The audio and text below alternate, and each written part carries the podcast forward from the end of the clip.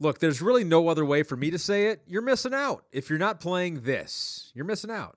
It's the free contests on the NBC Sports Predictor app.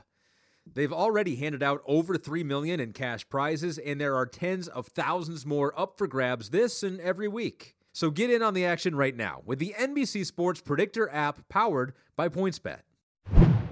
For the biggest names in sports talk, watch the NBC Sports Channel every weekday on Peacock, featuring Pro Football Talk, The Dan Patrick Show, The Rich Eisen Show, and more. Streaming live for free on peacocktv.com slash NBC Sports. Hello, I'm Peter King, and welcome to the MMQB podcast with Peter King, where I take you inside the minds of the biggest influencers in the NFL. This week, I'm on my NFL training camp trip out west. I'm recording this in Seattle, and I'll give you two conversations from my trip so far. From Oakland, reigning NFL Defensive Player of the Year Khalil Mack, and from my trip to Denver, a talk with rookie head coach Vance Joseph. I asked Mack, why do you seem so unsatisfied with where you are as a player after three years? And that's the goal, man. You always want to set goals for yourself to get better and strive. And when you fulfill them, then you can kind of lay back and be like, I did that. But at the same time, it's a mindset of, okay, I can do better than that. Also, this week, I asked Vance Joseph, how big a difference is it going from a defensive coordinator and, quite frankly, a position coach to being a head coach? you know, in Miami, I can go out with the family and the wife and have a dinner, and you know, no one notice. From time to time, someone would notice. But here in Denver, the Broncos are so huge that when I'm out with the family, you know, someone notices every time. Now to my conversation with Defensive Player of the Year Khalil Mack of the Oakland Raiders. Back on the MMQB podcast from, with Peter King. Uh, we're in Napa, California, uh, site of the Oakland Raiders training camp. And, you know, so if you look around, I'm here with Khalil Mack, the uh, NFL Defensive Player of the Year. Khalil, every time I come here, I look around here and look at the sky. The sky, there's no clouds here. No clouds. This is all. not Buffalo. Not at all. This is not Fort Pierce, Florida. Not at all. This is this is a perfect sky. This is a this is unbelievable. So, what's it like to come here every year for the summer and to train in these circumstances? I mean, uh, when you think about being in Napa Valley, you would think uh, it came with just a wine and a good time. But uh, when we come here, it's, it's grind season for us. Uh, we got clear skies, we got great weather, but um, we coming out here. We coming out here to work hard. Yeah. Yeah, yeah. So, third year in the NFL, 2016, you edge Von Miller for the Defensive Player of the Year. So, obviously, the year ended in kind of a disappointing way for you guys No in the doubt about it. playoffs. No okay, doubt. but I want to know what you thought when you heard that you were the Defensive Player of the Year in the NFL. Hey man, it was a whole lot of thoughts that crossed my mind, man. But one was uh, I couldn't believe it. Uh, I couldn't believe it uh, for the, for the most part when you think about uh, all the great players that you brought up. And Lawrence Taylor won that award. I no doubt, mean, man. yeah. It's just thinking about all the players that have won in the past too, um, and, and thinking that you, uh, your franchise hasn't had a player that's won the, the award in 30 plus years, uh, and it's kind of it's kind of surreal. Do you believe that your game right now, because when I, I sort of look at your game, we were talking about it before we started. You had a sack last year, and you think it's against Buffalo. I just don't remember who it was, where you ran around the right tackle and you slowed up almost to the point of stopping. He stopped, and then you ran you sacked the quarterback. Yeah. And I said to myself, that is like a 10 year vet move. and you're not really all that deeply experienced in football Not now. You're all. still a pup Yep, because you started kind of late. Yep, yep. And then you go to Buffalo in the Mid American Conference, and then you come here. So I said to myself, where do you learn all the things that you learn, and how have you learned them so fast? I love watching film. I love watching great pass rushers. I love watching everybody that's done it before me and done it well. Uh, when you talk about just learning and getting experience and, and being around guys like Justin Tuck and Antonio Smith and watching the way that they watch film and watching the fact that they just don't watch themselves, they watch everybody else. It was a it was a light switch that went off. Like, wow, oh, okay, well I can do that too, and um, I've been doing it ever since, and it's helped me. It's helped me a lot.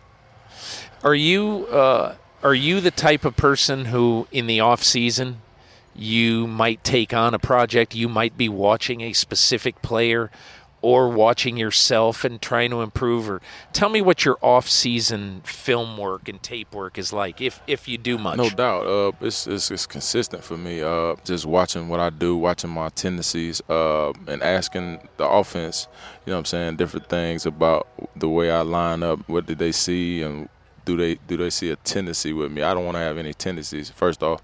You ask your tackles. I ask I, yeah. Yeah. I ask my tackles uh Donald Penn and, and all the other guys, even the guards, just to see uh, if there's anything that I'm giving away from myself. Uh, at Lee Smith, all the guys that I work against, uh, and then too, I look and turn on the film and see if it's true. Um, based on run, based on pass, based on based on running stunts. If I'm lining up a different way, just all the different things it, it that'll help me uh, throughout the next season. You know what I'm saying? Khalil, uh, I was with Von Miller the other day in Denver. No. And he said a lot of good things about you. Yeah, but yeah, yeah. One of the things I found really interesting is he has this sort of pass rush day yeah, yeah, in yeah, California. Yeah. And and I said to him, "Well, wait a second. You have all these guys around the NFL. They come to your pass rush summit Yeah. that you call it. For sure. All these guys come." I said, why do you want to help Khalil Mack? He's trying to kill your team. Why you're in the same division. Why are you helping a guy like that? You know what he said? He goes, "I want to help football." No doubt. He No said, doubt. "I want football to be better." And you know, he might teach me something.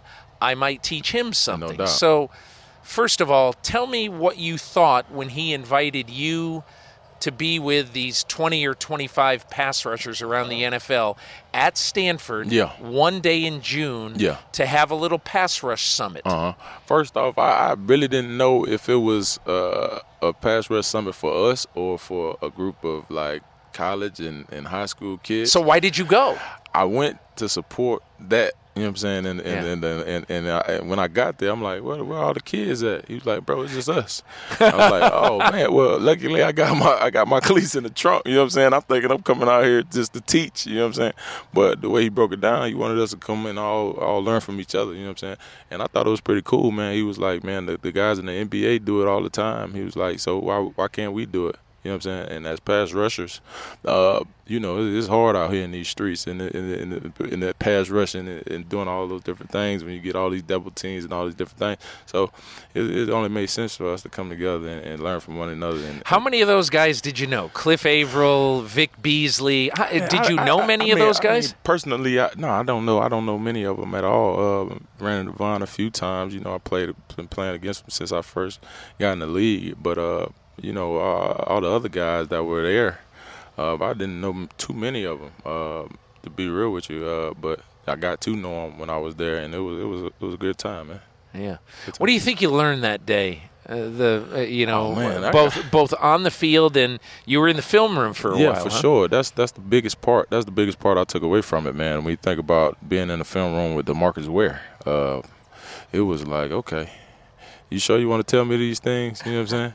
And uh, it was fun, man. It was fun just knowing the way he broke down the game, and it's it made it that much more easier for me. You know what I'm saying? And um, I, I enjoyed that, and I enjoyed that process very very much. You know, one of the things he said was that he just wanted to hear from a lot of players about tendencies Yeah. and about uh, just like you were talking before. You want to make sure that you know you can't be figured out. Exactly. Okay, so so how much of your game really is that? You talk about that, but to the average fan out there who's listening to you right now, why is it important that the right tackle doesn't know exactly what you're going to do? I mean, it's very important when you think about uh, a certain move that you love to use. Uh, if you're too tight, uh, when you use it every time, You know what I'm saying? They're gonna pick up on it if, they, if you line up tight. If you, you use a move and you line up tight, and you use that move every time you line up tight, they're gonna know that move is gonna come. You know what I'm saying? A great, a good, a good offensive lineman is gonna figure out uh, that that tendency very quickly. You know what I'm saying? Depending on the down and distance, depending on if it's pass or run, uh, all those different things. And so it's kind of important for you not to give up too many of those tendencies. You know what I'm saying? What do you think this off season you've really tried to work on to make your game a little better? A specific move? Or just knowledge? What would you say? I mean, it's a it's a combination of both uh, moves and knowledge. Uh, when you think about going to a, a summit with all those all those pass rushers, you learn different moves. You know what I'm saying? You learn things that you weren't really even thinking about. Uh, and there was a few moves that I learned there. You know what I'm saying? But it's also a lot of knowledge that I gained. You know what I'm saying from a lot of those guys as well.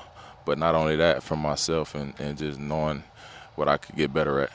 Do you think that being a pass rusher is I don't know, whatever percent, 20, 30, 40% mental where you know what you want to do, but you want to make sure that the tackle doesn't know what you're going to do? No, it's, it's, it's I would say it's ten percent mental. Uh, when you think about pass rushing, ninety percent of it is, is is effort.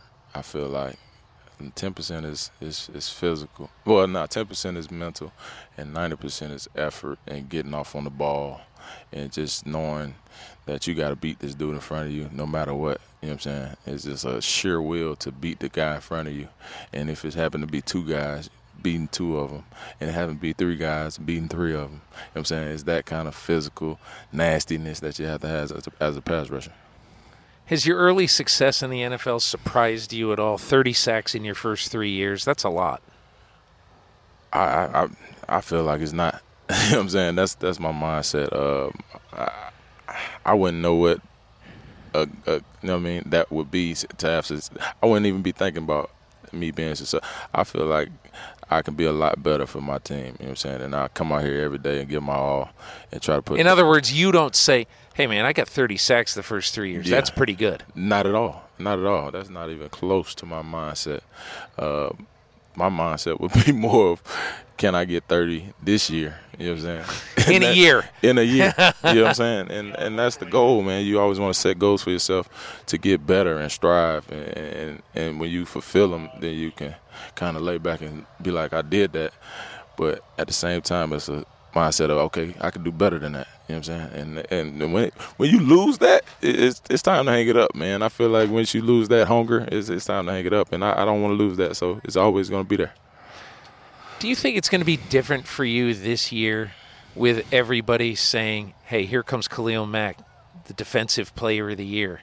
You know, it's not like anybody didn't think you were really good before, but now you're every tackle's biggest day. Yeah, you know when they no play, doubt. so you're going to get chipped more probably. Oh, you're going to, I mean, so what is that going to be like for you? Oh man, it's a challenge. It's a challenge. It's a challenge. I love it. I love it, man. Um, like I told you before, whether it's a one one guy or two, a chip, uh, you got to make it worthwhile, man. You got to make it worthwhile and, and, do whatever you can to get to that quarterback. And that's my mindset. That has always that's always been my mindset. Even if I didn't know what I was doing, I was gonna try to make sure I did, did whatever it took to get to the quarterback, and uh, that's always gonna be part of me. I was talking to one of your teammates before, and they said they're impressed that you continue to seek excellence, that you're not happy with where you are right now. So, where does that part of your personality come from?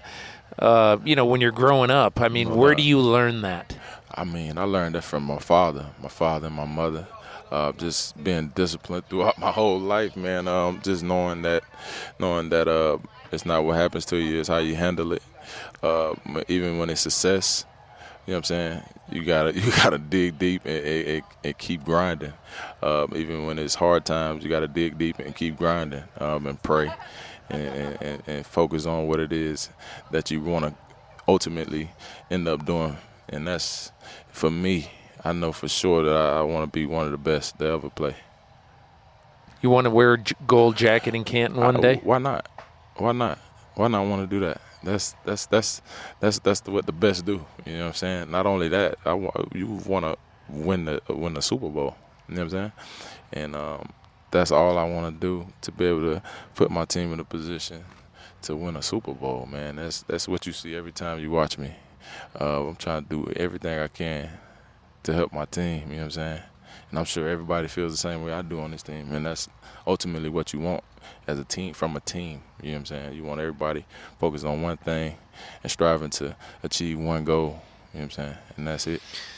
Finishing up with Khalil Mack. Uh, so last year, um, we also spoke a little bit about this before we started. You um, graced the cover of Sports Illustrated in the first week of the season. Yeah. Uh, little Khalil Mack from Fort Pierce, Florida, and Pierce, University Florida. of Buffalo. Yes, sir. Yes, sir. Mid American Conference is on the cover of Sports Illustrated wearing a MMQB t shirt and just sort of busting out. Yeah. And I wondered, A, what'd you think when you saw yourself on the cover of Sports Illustrated? And B, how many times have you had to sign it? Man.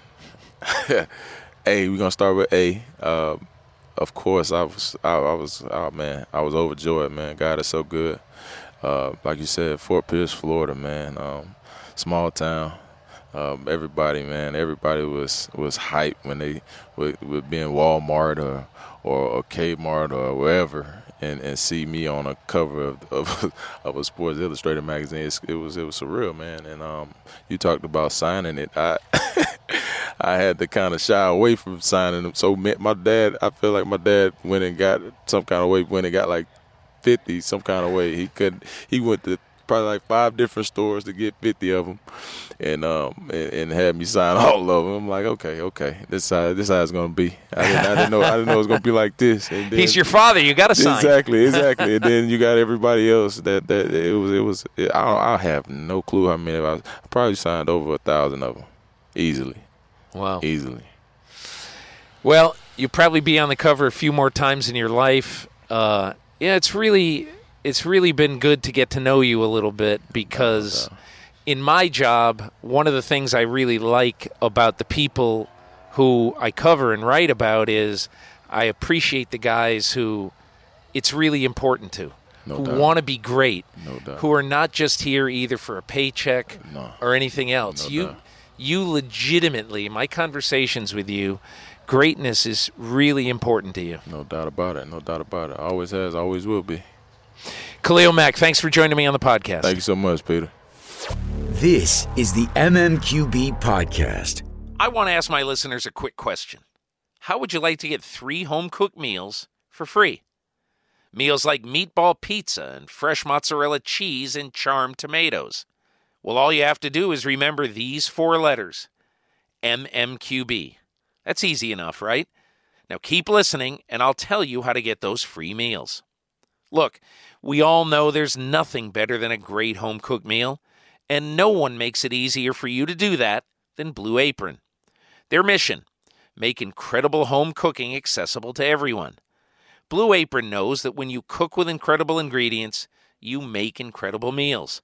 So they set the highest quality standards for their suppliers and bring you only the best ingredients all right to your door. Customize your recipes each week based on your preferences. Blue Apron has several delivery options so you can choose what fits your needs. And there's no weekly commitment, so you only get deliveries when you want them. And now comes that part about the three free meals I was telling you about. Check out this week's menu and get your first three meals free with free shipping by going to blueapron.com slash mmqb. That's three meals free just by adding in mmqb. You'll love how good it feels and tastes to create incredible home cooked meals with Blue Apron. Please don't wait. Once more, that's blueapron.com slash mmqb. Blue Apron. It's a better way to cook. Welcome back to the MMQB podcast with Peter King. Uh, I'm here in Denver with Denver Broncos head coach uh, Vance Joseph. Uh, and we're here in his office. And the one thing that that sort of impresses you when you talk a little bit to Vance Joseph is sort of the thoughtfulness, the care that he has taken. Uh, we spent some time this morning talking about how uh, he prepared his first speech to his team, the resource material he used, and all that. And Vance, I think I want to start off by asking you about your influences Yeah. and how you got to this point. I think a lot of people don't really know who Vance Joseph is. Right. And so, give me a little uh, a little resume look at what has made you a head coach in the NFL right now. Fine. Uh, well, I played for the great Bill McCartney at uh, Colorado up in Boulder, and uh, you know, Coach Mack was a guy of uh, of a great integrity and character. I mean, he was a truth teller. I mean, he was he was so honest with us that sometimes it was it was almost a joke or funny. But looking back on it, um, you know, we kind of enjoyed it. You know, we enjoyed the transparency that he he led us with, and you know that's important. You know, play, players want to know exactly where they stand every day, and Coach Mack would coach us that way. And you know, when you're a young 18 year old guy, you have no clue why he's doing it, but again, looking back on it, it it, it was it was awesome. You know, I appreciated it. Um, you know, being around Mike Nolan, you know, that was the first NFL guy I was around, and In San Francisco, in right San on his staff. Francisco, absolutely. You know, Mike Mike kind of was my guideline to being an NFL coach. I had no clue. I was a I was a college coach, and when you're a college coach coming into the NFL, you have no clue what it looks like because everyone pays their players, everyone uh, coaches effort. So you leave camp and you think, "Boy, we're pretty good," and then on Sundays you find out you're not that good. you know, so working in San Fran with Mike kind of taught me that, hey man, you know, you have no idea what other teams are doing, so you have to continually get better, research. Um, you know, keep your guys sharp, keep your guys getting better because you have no idea what other teams are doing. So, you know, you show up on Sundays and, you know, you've had a great week and you get blown out of the water. That's that's that's hard. So it's a it's a hard league. Um, being around Mike Singletary, you know, for a couple years in San Fran was was also was also interesting because Mike Mike is a great leader of men. You know, Mike Mike can move a room, and you know, guys would run through the wall for Mike. Um, you know, Mike was a great motivational speaker, and I think being a head coach, um, having that that that talent or acquiring that talent is important. You know, you have to be a guy that can push guys and motivate guys and and get guys to go places that you know they don't want to go. You know, so Mike was really good at that. And uh, leaving San Fran, getting with Gary Kubiak. You know, Gary was a huge influence on my In uh, Houston. In Houston, on my coaching career because uh, Gary was the same guy every day. He was about work. He was uh, even kill, you know, through the good times and adverse times. Gary was the same guy, um, and and and the players and coaches appreciated that. You know, you didn't you didn't walk into a hornet's nest after a loss, and after a win, it wasn't it wasn't Christmas. Um, that's that's important. Uh, leaving Gary, going to uh, Cincinnati with Marvin Lewis, which which was a a treat for me. Obviously, Marvin's been there now 15 seasons, and I mean he's the model of longevity in this league. And you watch Marvin operate. It was it was with an old school manner. It was again about work, about doing things right, about respect. It was almost like being back in high school again. It it was it was the ABCs of football, um, scouting, game planning. Because our our staff in Cincinnati, I mean, You we did it all. You had to do it all we in did it all, and and in my opinion, going to Cincy and being around Marvin and Mr. Brown and having a chance to evaluate uh, the draft and to pick your players in the draft and to be around Coach Zim's system, that that made me a better coach. It made me a better Isn't that? I want to interrupt. awesome. I want to interrupt you and ask you this because a lot of people over the years have kind of killed the Bengals because they, uh, you know, hey, the scouts should be the scouts and the coaches should coach and Yeah. everything like that. But I found over the years, like Paul Alexander always says, I want to scout the guys. Absolutely. He's uh, on, that I'm going to have on the offensive line. So tell me about that. Yeah. And even though it probably creates another layer of work when all you want to do is take a couple of weeks off after the season, Right. how, how, how is that? I tell you what, um, it, it's it's great for young coaches. You know, if if every young coach can work in Cincinnati, it would make you a better coach because you are directly responsible for your position. Okay, you go out after the combine and you work out guys. You have lunch with guys, dinner with guys, and you meet with guys. and you bring the info back to Mr. Brown, and on draft day, if we're taking a corner, he would look at me and say, "Hey, hey, VJ, which corner you want?" and tell me why. And the one you told him you want it, he would give you. You know, so that's that's in in my opinion, it made you be very, very detailed in your job. Traveling the country, making your own schedule, see, seeing the guys, it made me a better coach. It made me appreciate um, having the ability to pick the right players for me.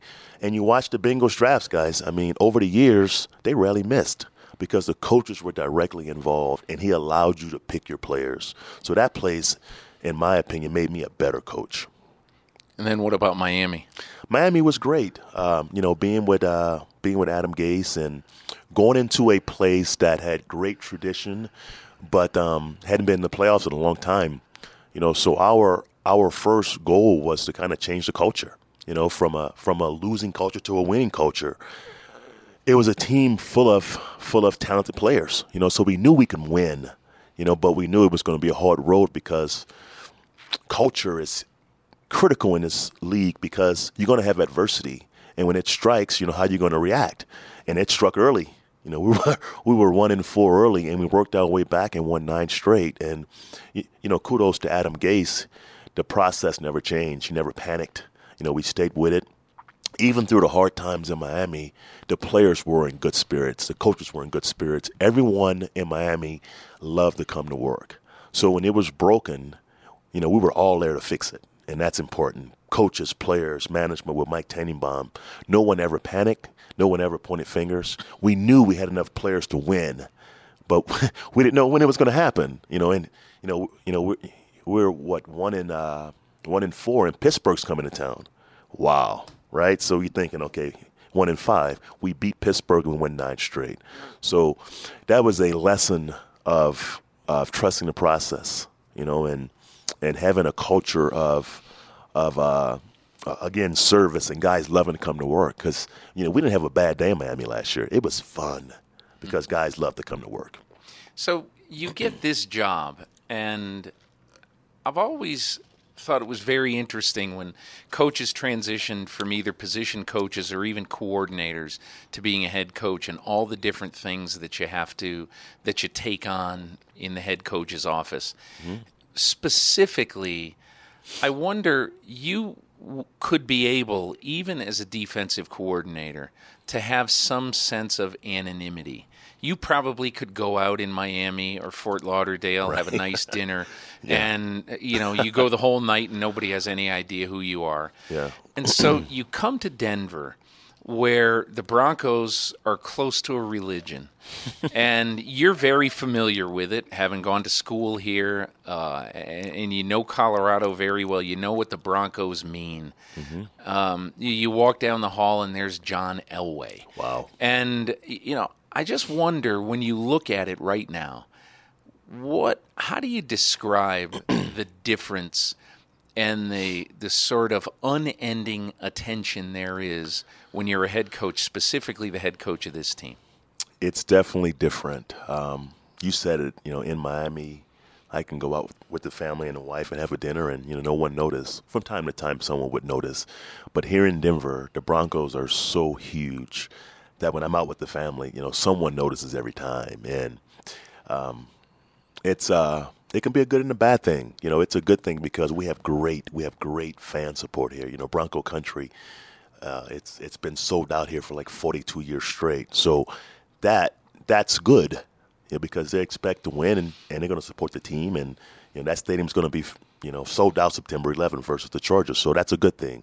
I think when it comes to uh, family, you know, you want some you want some downtime from time to time, and f- for me, I'm okay with it. It's part of the job. You know, I signed up for it, but your family sometimes get frustrated. Like, like, like my son, like, Dad, who was that? I'm like, he's just a fan, son. my wife's like, okay, we just want a little private time. So, but I get it. Um, it's definitely different, especially here in Denver because it's a, it's a, it's a big deal here. But you know, I, you know, I've, I've embraced that, and I'm okay with the fans saying hi and wanting pictures, and it, it's it's five, ten seconds, and it goes away. So, you know, uh, it has not been overwhelming, but it's it's definitely different. I've watched a lot of people over the years, you know, try to deal with that aspect of this life. Yeah. I, I, recently, I watched Larry Fitzgerald on a golf course, and for Larry, he's a golf addict. Okay, and what's what was so interesting is that even though Larry wanted to play 18 holes of golf and he mm-hmm. wanted not to be Larry Fitzgerald, he wanted to be just John Doe. he couldn't be. Right. You know, it's impossible. So I would say 12 to 15 times in 18 holes in, in four hours. You know, somebody would come up and walk across the fairway. Can we have a picture? And he would do it. Mm-hmm. And I, I, and the amazing thing is, at the end of it, I just mentioned it to him, and he goes, "Oh, that's just that's just the way it is. It's part of it. That's just the way it is." Right. And you know, I've seen other guys. Oh, will you please leave me alone?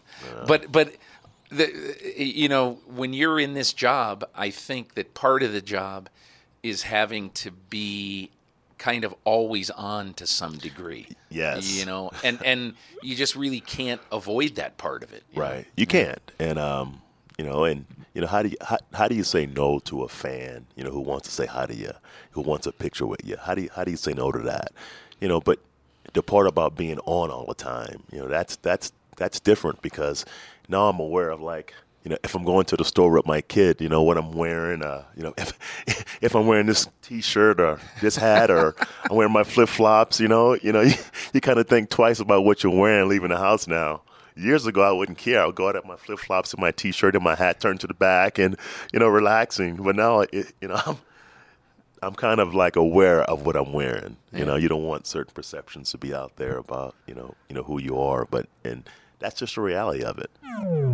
This is the MMQB Podcast. QB Podcast. Are you hiring? Do you know where to post your job to find the best candidates? Posting your job in one place isn't enough to find quality candidates. If you want to find the perfect hire, you need to post your job on all the top job sites. And now you can. With ziprecruiter.com, you can post your job to 100 plus job sites, including social media networks like Facebook and Twitter, all with a single click. Find candidates in any city or industry nationwide. Just post once and watch your qualified candidates roll into ZipRecruiter's easy to use interface. No juggling emails or calls to your office. Quickly screen candidates, rate them, and hire the right person fast. Find out today why ZipRecruiter has been used by Fortune 100 companies and thousands of small and medium sized businesses. And right now, my listeners can post jobs on ZipRecruiter for free. Just go to ziprecruiter.com slash MMQB. That's ziprecruiter.com slash MMQB. One more time. Folks, it's free. Go to ziprecruiter.com slash MMQB. So I want to ask you about sort of being a head coach, especially in a division where you've got some very interesting challenges. If you look at Kansas City, you've got Andy Reid, who's been a head coach for almost two decades. Sure. Uh, you look at Jack Del Rio, longtime coordinator, longtime head coach. Sure. You look at San Diego, and even though Anthony Lynn is a rookie, um, Philip Rivers has been there for hundred years. Right. So Ken Wizen on everything, and so I, I just I wonder. You're in a pretty formidable division. Right. You you know every one of those six games, people can look at the Chargers and say, ah, they're no good. Chargers got Melvin Ingram and Bosa, and they got Philip Rivers, and they got Keenan Allen. They do. They're gonna beat somebody thirty to three this year, maybe two or three teams. But but anyway, so tell me how you look at your division, particularly the challenges you face Right. in some of the people who you've been watching for a long time do this. Absolutely, it, it's it, it's definitely a tough division. You know, you've got you've got all four teams that are capable of making the playoffs. I mean, you said it, in you know, with the Chargers with Philip Rivers, every game he plays, he can win. Sometimes we forget how good he is, you know, and, and what he's done there. I mean, when you're playing Philip Rivers, it's like playing Tom Brady and Matt and Matt Ryan and Peyton, all those guys. I mean, he's he's a great quarterback who you're not going to confuse with scheme. You know, you got to go out and beat Philip because uh, mentally he's going to be on par. Um, you know, in, K- in, KC with with Andy Reid, he's always had uh, very sound, tough football team. So they're always going to be a tough out. They won't beat themselves. They're going to do things right. They're to always have good, uh, you know, good scheme. You know, you know each Sunday. Um, down in Oakland, I mean that's a that's an explosive young team on both sides of the ball with that quarterback and those two receivers, and uh, you know with Khalil Mack, you know who's comparable to Von Miller, you know in this league as as one and two as the best players in the league, you know along with with, with Watt who I was with in Houston, so it's a tough division, you know obviously with Andy's experience and Jack's experience, um, you know it makes it tough for me as a first time head coach, but when I was hired, you know my my first priority was to acquire the best staff I could. And I knew as a as a young head coach, I wanted to go out and get guys with experience and guys who you know who've won games in this league. And so my first call offensively was Mike McCoy. I knew having Mike was going to be a big deal because I knew Mike knew how to win. Mike was here before, so he understood the culture of the Broncos. He's coached a lot of young quarterbacks, so I knew having Mike was critical. Then we fell into uh, Bill Musgraves you know that was that was a surprise. I was lucky there. Again, a guy who's coached young quarterbacks who called plays for Oakland last year in the playoffs. Geep Chryst, who's been a coordinator in this league. You know, so between Mike, Bill, Geep Chryst, uh, Jeff Davidson, you know, uh, who was a QC in this, uh, I mean, OC in this league uh, four or five years ago in Minnesota. Um, you know, Studesville and Tyke Tolbert. So offensively, I, I've got a you really got a veteran staff. Absolutely, and I wanted a veteran staff. I didn't want to be a young coach that went out and hired a bunch of young guys because I was comfortable leading young guys. I wanted the best guys I can find, older or younger, and I wasn't worried about the age or or or you know my age versus those guys' age. I want the best guys I can find. You know, speaking of your staff, when I saw Mike Tomlin at the league meetings this year, I said we were just talking about a bunch of things, and he brought it up himself. Mm-hmm. He said, "You know what? I'm really happy for Joe Davis, and mm-hmm. how uh, finally he's going to get his shot right. to be a coordinator." And he said he is a really. He said he's going to be a head coach in this league. Absolutely, he is. So, give me your view on how you chose your defensive coordinator. Well, uh, you know, I've known I've known Joe for a long time. Um, just just through Mike Tomlin and you know through Raheem Morris and uh, all those guys. So when um, three years ago I interviewed for this job, and I was going to be Gary Kubiak's defense coordinator. So I called Joe, who was in who was in uh, Oakland, then to be my defensive backs coach. So you know I was going through contract things there with Cincinnati versus Denver. So I had Coach Kubiak, uh, you know, basically hired Joe before I got here because I knew Joe was a special defensive backs coach. I work with Reggie Herring in Houston and Bill Kollar in Houston. So those guys were already here coming with uh, Coop. But um, when the job was offered to me, you know, I knew I knew Wade was a free agent and Wade wanted to, you know, kind of make some moves and maybe go to L.A. with uh, with Sean. So I knew that. And Joe was the obvious candidate because, in my opinion, in this league, it's a it's a pass driven league, and to have a guy who understands the back end, you know, who's who's coached this secondary, who's been a top in the league for the last two years. That was important to have a guy who had defensive backs, secondary coverage knowledge, because that's where it starts, in my opinion. Now, you know, to call plays and to coordinate in this league, you you have to understand how to put the concepts that are hurting you to rest. And I knew Joe had that ability. Plus, he's coached uh, the back end here who was the heart and soul of this defense. Talib and Chris Harris and those guys, and T.J. Ward and Darian Stewart, they all been to Pro Bowl one time under Joe. Um, so from a respect um, portion, you know, that was already established with his guys. From a knowledge perspective, he's a sharp guy, and, and you know, he was already here. And I knew Reggie Herring, like like a Musgraves and a Geep Chryst and Bill Kollar would support Joe. Mm-hmm. Being a first time coordinator, having those guys behind him, he can't lose. Finishing up with Vance Joseph. So the last thing I wanted to ask you um, is a little bit about Von Miller. Yes. So Von Miller strikes me as kind of a probably a fun guy to have around. Yes. Okay. but I don't know very much about his sort of seriousness of purpose or whatever as sort of uh, whether he's much of a student of football. Mm-hmm. In your exposure right now to Von Miller, tell me what your impression of him has been so far and why do you think he's as good as he is? Mm-hmm. Well, um, being around Von in the last couple of months, you know, my my first take would be he's a worker. He works at it, lifting, running, um, you know, certain certain movement stuff with his body. Um, he loves he loves being Von Miller. He loves being the best player in the league. That's where I go back to being, you know, having some selfishness versus selflessness. I mean, he wants to be Von Miller, and him being the best Von Miller he can be helps us win.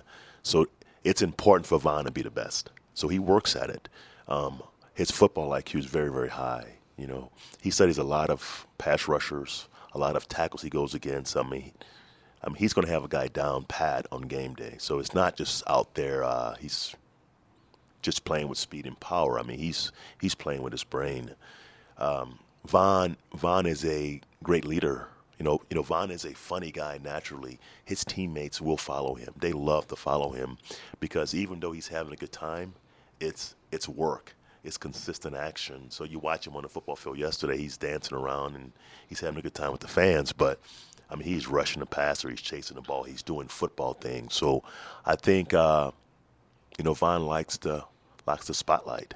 You know, and that's you know most great players like the spotlight and they want to have a good time doing it. So on the football field, he's in his comfort zone and and he's being himself, and it's a it's a loose, funny guy. But off the field, he puts the work in, and his teammates do follow him. And he wants to be the leader of this team. Obviously, being with Demarcus Ware the last couple years and following his lead, he's learned how to be a great pro even more with Demarcus, and he wants to be the leader of this football team. You know, last thing I'll ask you rightfully so, everyone talks about the 2017 Broncos and brings up the quarterback, Right. and and the quarterback's going to have to play well and all that, and I get it. But in my opinion, in this division, unless you protect the outside, unless you protect and your left and right tackles uh, can fan out and make sure that Justin Houston and Bosa and Ingram and Mack don't destroy the game. You- It doesn't matter if you have Peyton Manning or Tom Brady back there; they're going to get destroyed. Doesn't matter. So, as you look at your team, and I know it's early, but as you look at your team, how do you think you'll be at the tackle position and mm-hmm. protecting your quarterback? Right. I said this yesterday, Peter, to the local media here. I said, the quarterback deal, it, it, it's a it's a big deal, obviously. I said, but until we protect the passer better, until we run the football better, it won't matter who's playing the position because they won't be successful. In this division, you have to block the edge rushers. So, drafting Garett Bolles from Utah was was a must. Um, acquiring uh, Menelik Watson from Oakland, it was a must because you have to be able to block the edge rushers in this division. If you can't, you can't win. They will wreck the game. Outside of that, schematically, you have to have a plan for not allowing those guys to wreck the game. So, you know, we're hoping obviously Bowles is going to be a great player and, and, and Watson, but but to block Khalil Mack one on one every down, that's not smarter, Thompson. I mean, I mean, you can't do it. So, from a coach's perspective and from a player perspective, you've got to be on par to block the speed rushers. I totally agree with you. And again, you know, we've got two good young quarterbacks. We can win with both guys, but playing great defense around them, running the football, blocking edge rushers, that's going to be critical also. You know, what's I'll end with this. What's very interesting about Khalil Mack, I think, is how smart he is relative to his experience level and the fact that he didn't start playing football until very late in life. Right. And then he goes to the Mid American Conference. Buffalo. And and and and so and I remember and I forget who it was against, maybe Indianapolis, but he had a sack last year where in the middle of the play it looked like he just stopped and gave up on the play. And so the tackle just stopped. And Khalil Mack looked like he was shot out of a cannon, and he went and caught the quarterback from behind and sacked him. And I said, "That was brilliant." it was in the middle of a play. Right. He threw a changeup mm-hmm. at the tackle. I said that is really, really a smart play by a young player who you don't think has the pedigree Right. to know something like that. Right. I don't know. He's pretty good. He's a great player. Yeah. Vance Joseph, uh, I really wish you the best this year. And, you know, over the years coming to Denver, uh, I always, when I land at the airport, I'm always kind of excited to come here because I love going to places in the NFL where it's important and where people care. Right. And I don't care if the Broncos are, are not having a great season. You come here in November and people care. You come here in December and people care. I'll never forget at the old Mile High, uh, being on the field late in the game, and it was a playoff game. I forget against who. It was a playoff game, two minute warning, and people are stamping their feet, uh, you know, on the old metal bleachers, and the ground is shaking. You know, the the ground out on the field Right. is shaking, and I said, "That's that's how much people care. They can create a small earthquake here, No doubt. And uh, so you're in a you're in a good spot, and I wish you the best. Thank you, buddy, for having me. It's awesome. You're listening to the MMQB podcast. My thanks to my guests this week, Khalil Mack and Vance Joseph. You know, before we go out, just two or three points about being on the road and seeing what is going on with teams that I, I'm not quite sure that it would. I'd say it surprises me, but it very much interested me in this first week.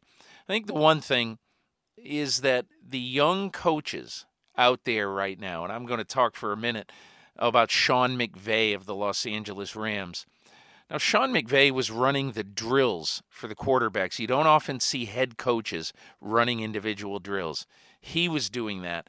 I find it really interesting that he felt uh, that he wanted to be so hands on that he's doing all the small stuff in Rams camp. And of course, his future and the future of a lot of people in that organization, General Manager Les Snead among them, is really going to depend on how their young quarterback Jared Goff plays. The day I saw him on Saturday in Irvine, California, was not overly impressed with Goff. Didn't have a great day, a great accurate day, and I think it's going to come down to accuracy for Jared Goff. You know, six miles away on Sunday, I saw the San Diego Chargers. And it's so bizarre that for 21 years, there's no NFL franchise, you know, in Greater Los Angeles uh, or in the L.A. Orange County area. I know people in Orange County get angry when when they talk about them uh, as being, uh, you, you know, part of Los Angeles. But it's so funny right now to see that there are two teams in Orange County training quite literally six and a half miles apart from each other. One in Irvine on the campus of University of California at Irvine, and then the other one uh, in a converted public park uh, in Costa Mesa, California, which is right where uh, you know the Chargers plan to have their practice facility.